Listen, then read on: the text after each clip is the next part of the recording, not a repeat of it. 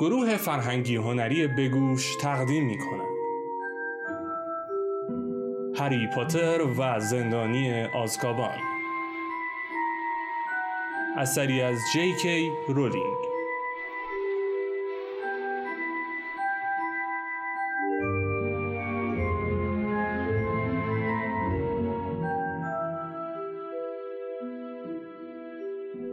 فصل چهاردهم قسمت دوم هری که در زیر شنل نامرئی کاملا از نظرها مخفی بود از فروشگاه دوک های اصلی بیرون آمد و در زیر آفتاب تابان برون نزدیک شد و از پشت سر به او سیخونک زد. زیر لب برون گفت منم چرا اینقدر دیر کردی؟ اسنیپ توی راه رو بود. با هم از خیابان اصلی بالا رفتند. رون هر چند وقت یک بار آهسته می گفت کجایی؟ هنوز اینجایی؟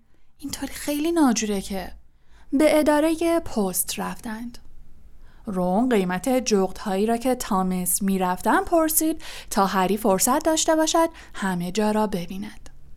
دست کم 300 جغد از های بزرگ و خاکستری گرفته تا های کوچک و ظریف ویژه نامه های محلی در مقابلشان نشسته بودند و به نرمی هوهو می کردند.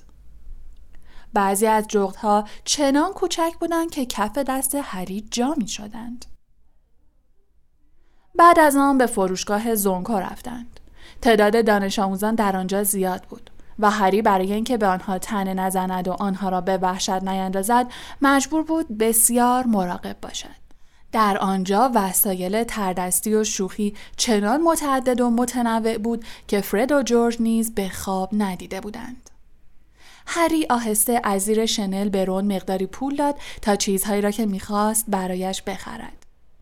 وقتی از آنجا بیرون آمدن کیف پولشان سبکتر از قبل بود. و در عوض جیبهایشان پر بود از بمب کود حیوانی، آب نبات سکسک آور، صابون تخم قورباغه و فنجانی که بینی را گاز می گرفت. هوا عالی بود و نسیم خنکی میوزید. هیچ کدام مایل نبودند وارد فضای بسته بشوند. به همین دلیل از جلوی مهمانخانه سه دست جارو گذشتند و از یک سراشیبی که به ساختمان شیون آوارگان می رسید بالا رفت. تعداد ارواحی که شیون آوارگان را تسخیر کرده بودند بیشتر از ارواح سایر مناطق انگلستان بود. ساختمان آن قدری بالاتر از سایر قسمت های دهکده بود. پنجره هایش را با الوارهای ضربدری بسته بودند و حیاتش مرتوب و لبریز از گیاهان عظیم و جسه بود. حتی در روز هم کمی حراسانگیز به نظر می رسید. هنگامی که به نرده ها تکیه داده بودند و به ساختمان آن نگاه می کردند رون گفت حتی روحای هاگوارز هم این طرفا نمیان. یه بار از نیک سربریده درباره اینجا سوال کردم و اون گفت شنیده روحایی که اینجا زندگی می‌کنن خیلی خشنن. هیچ کس نمی‌تونه واردش بشه. فرد و جورج خیلی سعی کردن وارد ساختمون بشن. اما همه درا مهرموم شده. هری که در اثر بالا آمدن از سراشیبی گرمش شده بود در این فکر بود که چند دقیقه از زیر شنل بیرون بیاید که ناگهان صدایی از فاصله نزدیک به گوشش رسید یک نفر از آن سوی تپه بالا می آمد. لحظه ای بعد چهره مالفوی و بلافاصله کراب و گویل پدیدار شد. مالفوی گفت همین روزا باید یه جغ به طرف پدرم برسه. باید به محاکمه بره و درباره دست من صحبت کنم و بگه که سه ماه نمی‌تونستم با دستم کاری کنم. کراب و گویل پوزخند زدن و مالفوی ادامه داد ای کاش می‌تونستم اون ابله گنده پشمالو رو موقع دفاع از خودش ببینم که میگه آقا خدا شاهده که این حیوان هیچ خطری نداره هیپوگریفر رو بی برو برگرد می‌کشن ناگهان چشم مالفوی به رون افتاد لبخند موزیانه ای در صورت رنگ پریدش نمایان شد و گفت اینجا چی کار می‌کنی ویزلی؟ مالفوی سرش را بلند کرد و به خانه ویرانه پشت سر رون نگاهی انداخت و ادامه داد دوست داری اینجا زندگی کنی ویزلی؟ حتما خیلی دلت می‌خواد یه اتاق اختصاصی داشته باشی شنیدم همه خانوادتون توی یه اتاق میخوابین. هری از پشت رون را گرفت که به سوی مالفوی حمله نکند و در گوش او زمزمه کرد. سب کن خودم حسابش رو می‌رسم. این فرصت عالی بود که نباید آن را از دست می‌داد. آهسته و بی صدا خود را به پشت آنها رساند و از جاده مقداری گل برداشت. مالفوی به رون گفت الان داشتیم درباره دوستت حرف می‌زدیم. داشتیم حدس می‌زدیم که به کمیته انهدام موجودات خطرناک چی میگه. به نظر تو وقتی سر اون هیپوگریف رو قطع کنن دوستت گریه می‌کنه؟ شلپ. با برخورد گل به سر مالفوی سرش جلو آمد. از موهای بورش گلولای پایین میریخت. رون از خنده روده بر شد و چاره نرده را گرفت که روی زمین نیفتد. مالفوی، کراب و گویل سرشان را برگرداندند و ابلهانه به اطرافشان نگاه کردند. مالفوی سعی می کرد گلها را پاک کند. این دیگه چی بود؟ کی این کارو کرد؟ رون که انگار درباره موضوع پیش پا افتاده ای اظهار نظر می کرد گفت اینجا روحای زیادی زندگی می‌کنن نه؟ کراب و گویل دست و پایشان را گم کرده بودند. بازوهای ازولانیشان در برابر ارواح هیچ کاربردی نداشت. مالفوی سراسیمه به منظره پشت سرش نگاه می‌کرد. هری دزدکی در جاده جلو رفت و به چاله ای رسید که در آن گل چسبیده و بدبویی برایش مهیا بود. شلپ این بار نوبت کراب و گویل بود. گویل از جا پرید و سعی کرد چشمهای ریز و بیروهش را تمیز کند. مالفوی صورتش را پاک کرد و به نقطه‌ای در یک و نیم متری هری اشاره کرد و گفت از اونجا بود. کراب که مثل یک زامبی دستهایش را در دو طرف باز کرده بود جلو پرید. هری جا خالی داد و از جلوی او کنار رفت. سپس از زمین چوبی برداشت و محکم به پشت کراب ضربه زد.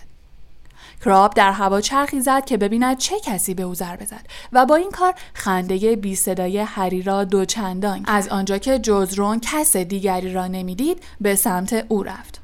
هری برایش جفت پا گرفت. کراب سکندری خورد و پای بزرگ و سردش به لبه شنل هری گیر کرد. صدای شکافتن پارچه به گوش رسید و کلاه شنل از سر هری افتاد. در لحظه ای بسیار کوتاه مالفوی صورت او را دید و نر زنان پا به فرار گذاشت. کراب و گویلیز به دنبالش از تپه پایین رفتند. رون شتابان جلو آمد و به نقطه ای که هری ناپدید شده بود خیره شد و گفت هری بهتره زودتر برگردی به قلعه اگه مالفوی موضوع رو به کسی بگه بد میشه زودتر برگرد پس فعلا خدافز هری حرف دیگری نزد و دوان دوان از تپه پایین رفت و به سوی هاگزمید شتافت. آیا مالفوی آنچه دیده بود را باور کرده بود؟ آیا کسی حرف مالفوی را باور می کرد؟ هیچ کس جز دامبلدور نمی‌دانست که هری شنل نامرئی دارد. قلب هری در سینه فرو ریخت. اگر مالفوی حرفی می‌زد دامبلدور به ماجرا پی می برد. هری وارد فروشگاه دوک های اصلی شد. از پله های زیرزمین پایین رفت و روی زمین سنگی به دنبال دریچه گشت. همین که وارد تونل مخفی شد شنلش را درآورد تا کرد و زیر بغلش گذاشت. سپس با سرعت شروع به دویدن کرد. مالفوی زودتر از او می رسید. چقدر طول می کشید تا یکی از اساتید را پیدا کند؟ با اینکه نفس نفس می‌زد و پهلویش تیر می‌کشید به دویدن ادامه داد تا به سرسره سنگی رسید. ناچار بود شنلش را همانجا بگذارد. زیرا ممکن بود مالفوی موضوع را به یکی از اساتید گفته باشد. در این صورت حیف بود که شنلش را به این سادگی از دست بدهد. شنل را در گوشه تاریکی پنهان کرد و به سرعت از سرسره سنگی بالا رفت. دستهایش عرق کرده بود و روی کناره سنگی سرسره لیز می‌خورد. سرانجام به داخل قوز مجسمه رسید. با چوب دستی به آن ضربه زد. سرش را بیرون آورد و خود را بیرون کشید. در مخفی بسته شد و همین که هری از پشت مجسمه بیرون پرید صدای گام های شتابانی را شنید. اسنیپ بود. با عجله به سوی هری می آمد و ردای سیاهش در هوا پیچ و تاب می خورد. در مقابل هری ایستاد و گفت که اینطور؟ از این پیروزی به وجد آمده بود اما سعی می کرد احساسش در حالت چهرهش تأثیری نگذارد. هری میکوشید خود را بیگناه جلوه بدهد گرچه می‌دانست صورت عرق کرده و دستهای گلالودش همه چیز را توضیح می‌دهد. فورا دستهایش را در جیب ردایش کرد. اسنیپ گفت دنبال من بیا پاتر. هری به دنبال او از پله ها پایین رفت. دور از چشم اسنیپ سعی می کرد دستهایش را با آستر جیبش پاک کند. از پله ها پایین رفتند تا به دخمه ها رسیدند و سرانجام وارد دفتر کار اسنیپ شدند. پیش از آن هری یک بار به این دفتر قدم گذاشته بود و آن روز نیز گرفتار دردسر شده بود.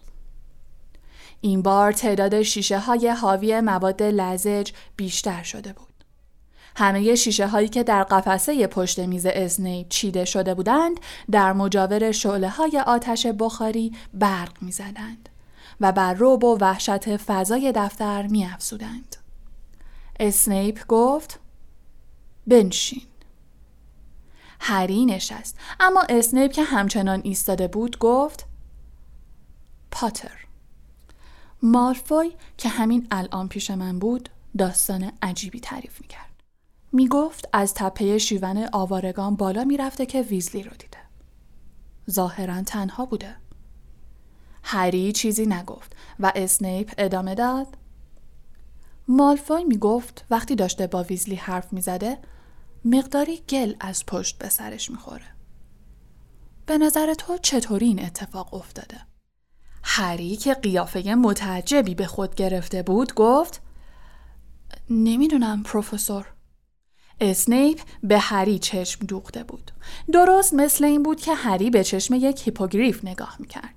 سعی می‌کرد پلک نزند. اسنیپ ادامه داد. بعد چیزی جلوی چشم آقای مالفوی ظاهر میشه. می‌تونی حدس بزنی اون چی بوده؟ پاتر؟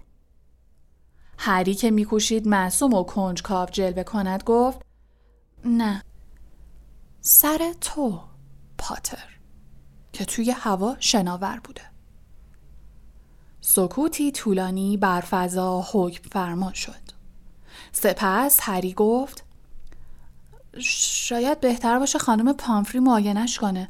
اگه از اینجور چیزا می‌بینه سر تو توی هاگزمی چی کار می‌کرده پاتر؟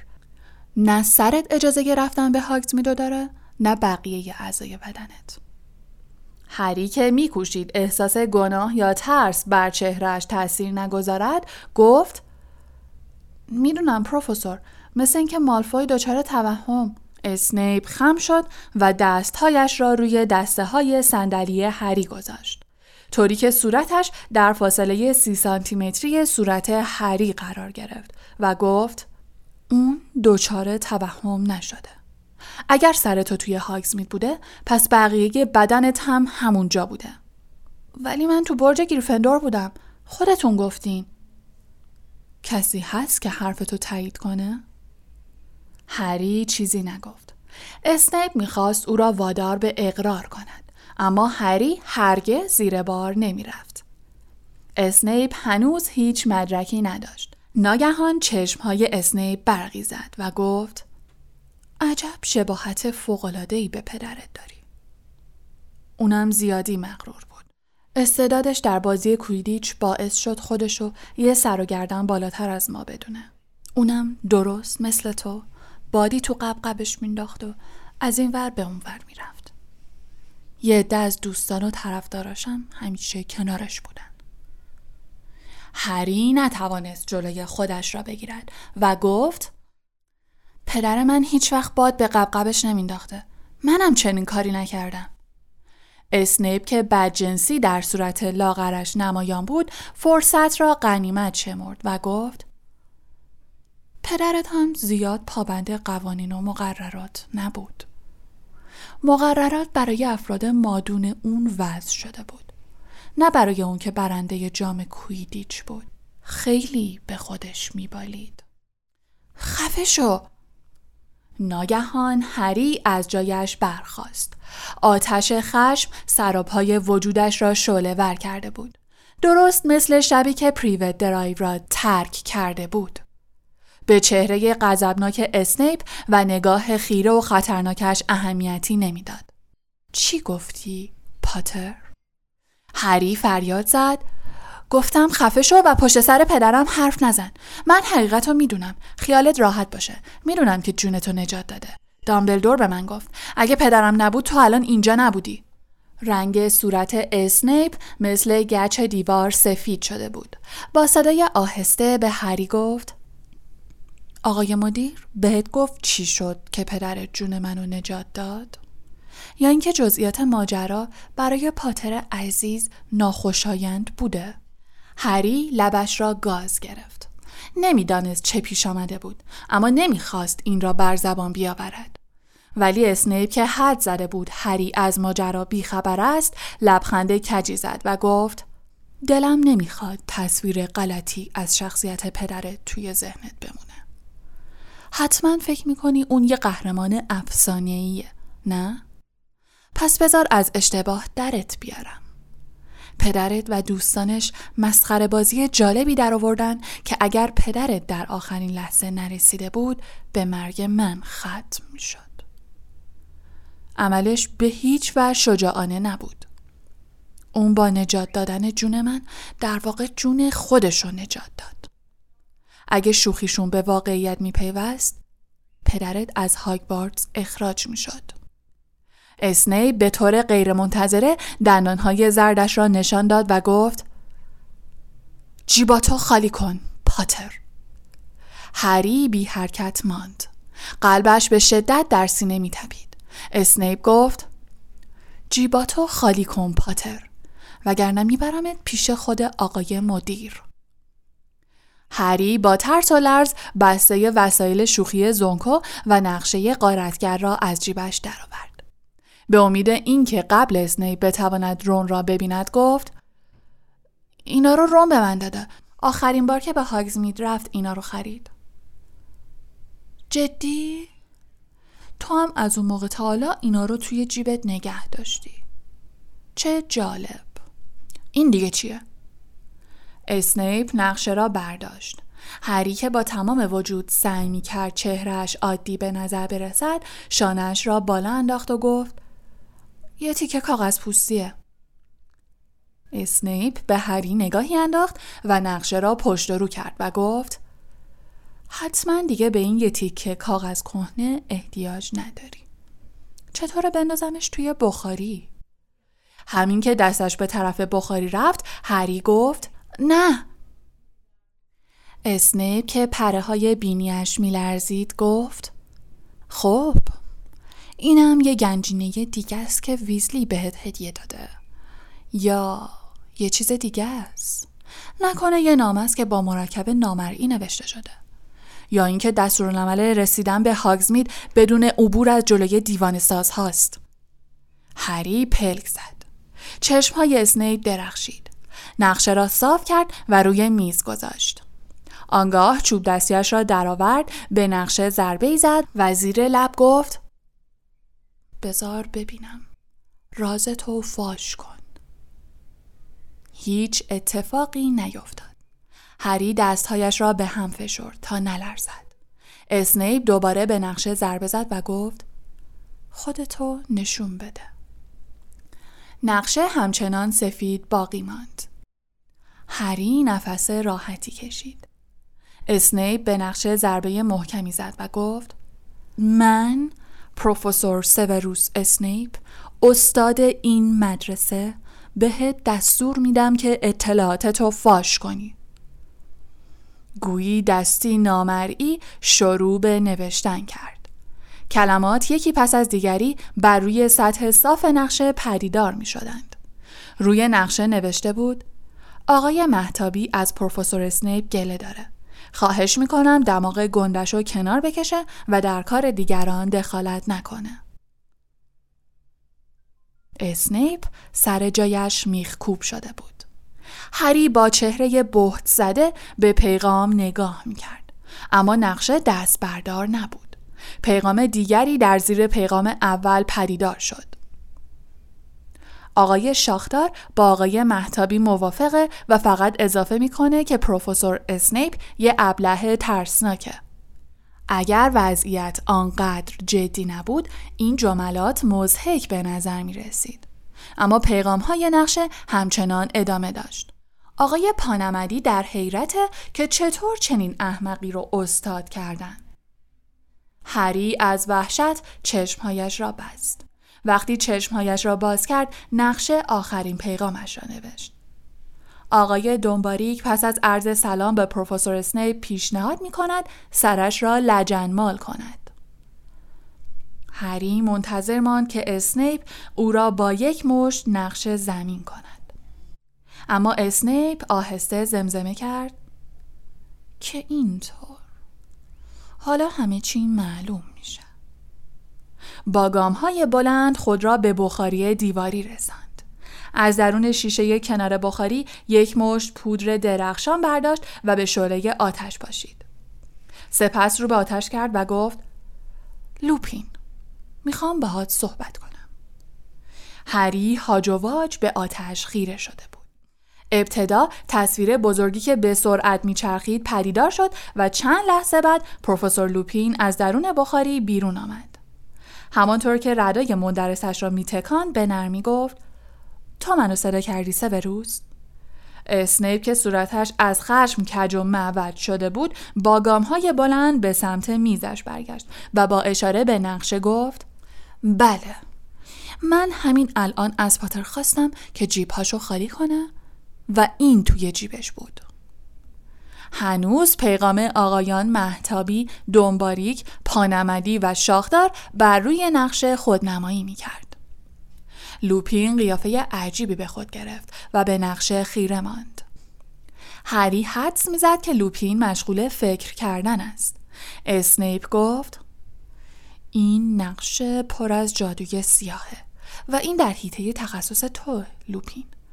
به نظر تو پاتر اینو از کجا آورده؟ لوپین سرش را بلند کرد و با نگاه مختصری به هری فهماند که دخالتی نکند. سپس گفت گفتی پر از جادوی سیاهه؟ واقعا چنین فکری داری سه روز؟ به نظر من که این یه تیکه کاغذه که به هر کسی که بخواد اونو بخونه توهین می‌کنه. بچگانه است ولی خطرناک نیست درسته؟ به نظر من که هری اینو از یه فروشگاه وسایل شوخی خریده. اسنیپ که از خشم صورتش منقبض شده بود گفت جدی میگی؟ به نظر تو توی فروشگاه وسایل شوخی چنین چیزی میفروشن؟ به نظر تو ممکن نیست هری اینو مستقیما از تولید کنندگانش گرفته باشه؟ هری متوجه منظور اسنیپ نشد. ظاهرا لوپین نیز از حرف او سر در نیاورده بود. لوپین گفت منظورت اینه که از آقای دنباری که یکی از این آقایون گرفته؟ هری تو اینا رو می‌شناسی؟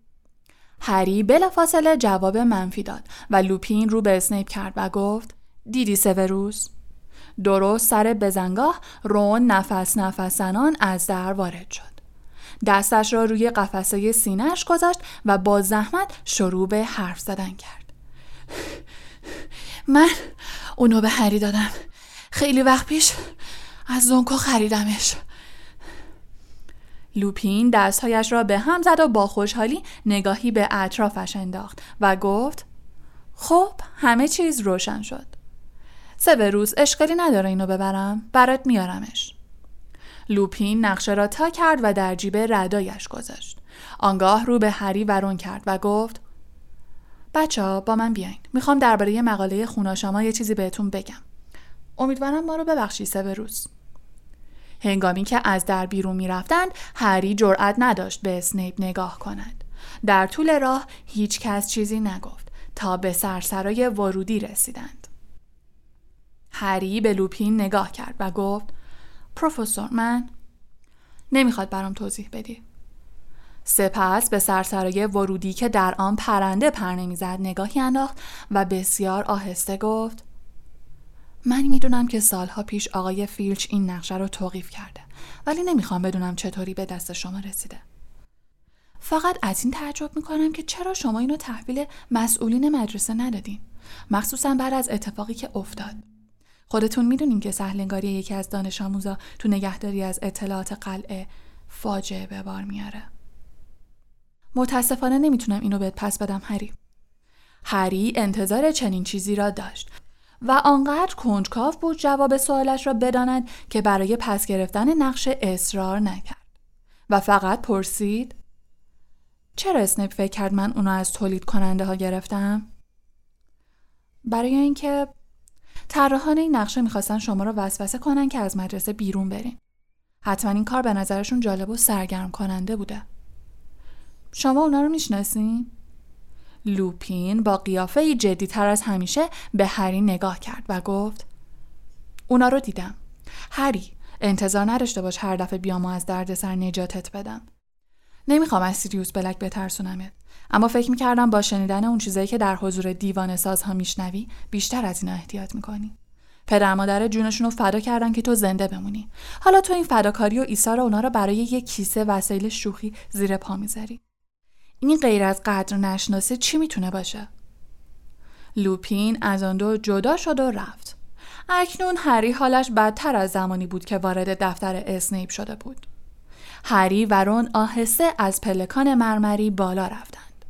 وقتی از جلوی ساحره یک چشم میگذشتند هری به یاد شنل نامرئی افتاد که در تونل مخفی گذاشته شده بود. اما جرأت نداشت برود و آن را بیاورد. ناگهان رون گفت همش تقصیر من بود من تو رو وسوسه کردم بیای حق با لوپینه تو نباید میومدی رون حرفش را ناتمام گذاشت اکنون به راهرویی که قولهای قارنشین در آن نگهبانی می‌دادند رسیده بودند و هرماینی از سمت مقابل به سوی آنها میآمد. هری با مشاهده قیافه او فهمید که خبر به گوشش رسیده است. قلبش در سینه فرو ریخت. نکند هرماینی به پروفسور مکگوناگال گفته باشد. وقتی هرماینی در مقابل آن دو ایستاد، روم با خوشونت گفت: اومدی خوشحالی تا به من نشون بدی یا می‌خوای بری لومون بدی؟ هرماینی که نامه ای در دست داشت و لبهایش میلرزید گفت هیچ کدوم. فقط فکر کردم که شما هم باید بدونید هاگرید شکست خورد. قرار کجمنقا رو اعدام کنن.